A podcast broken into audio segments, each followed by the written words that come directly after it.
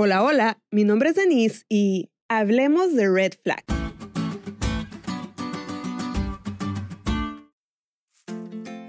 Las Red Flags o banderas rojas han sido toda la vida una señal de alerta. Sin embargo, de un tiempo para acá, se ha colocado este símbolo de atención en las relaciones no solo de pareja, sino de toda índole interpersonal. Si bien es cierto, no existe la pareja perfecta o las personas perfectas, hay actitudes que dejan en evidencia la toxicidad de un individuo. Los celos, la inseguridad, la poca tolerancia, la violencia física o psicológica son señales de alerta para huir de relaciones dañinas ya. Aunque de pronto el cristianismo es romantizado, Pablo, consciente del mundo en que vivimos, nos alerta sobre 3 red flags del mundo cristiano que no solo dañan nuestra relación entre hermanos, sino nuestra relación con Dios. La primera de ellas es la inmadurez. Él nos dice, no seamos como niños fluctuantes. La segunda, el zarandeo, llevados por doquiera viento de doctrina. Y la tercera, la estafa espiritual, engañados con astucia. La inmadurez espiritual, el zarandeo y la estafa dividen nuestra unidad en Cristo. Mientras que las señales de una relación sana como iglesia son, número 1, seguir la verdad en amor.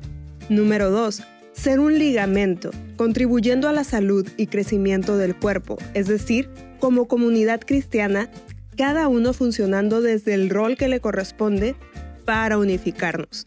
Y número 3, beneficiarnos de toda la obra de cada elemento del cuerpo. Esto es, de los apóstoles, profetas, evangelistas, pastores, maestros, etc.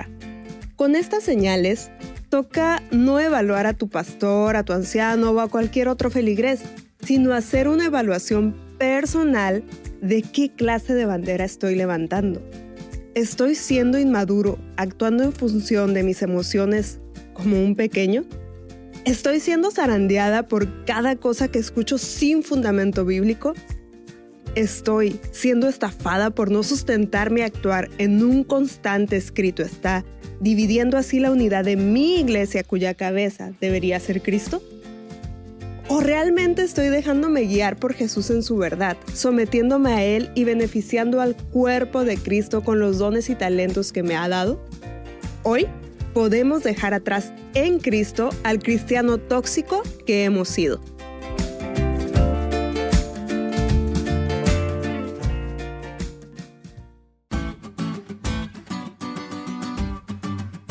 ¿Te diste cuenta lo cool que estuvo la lección?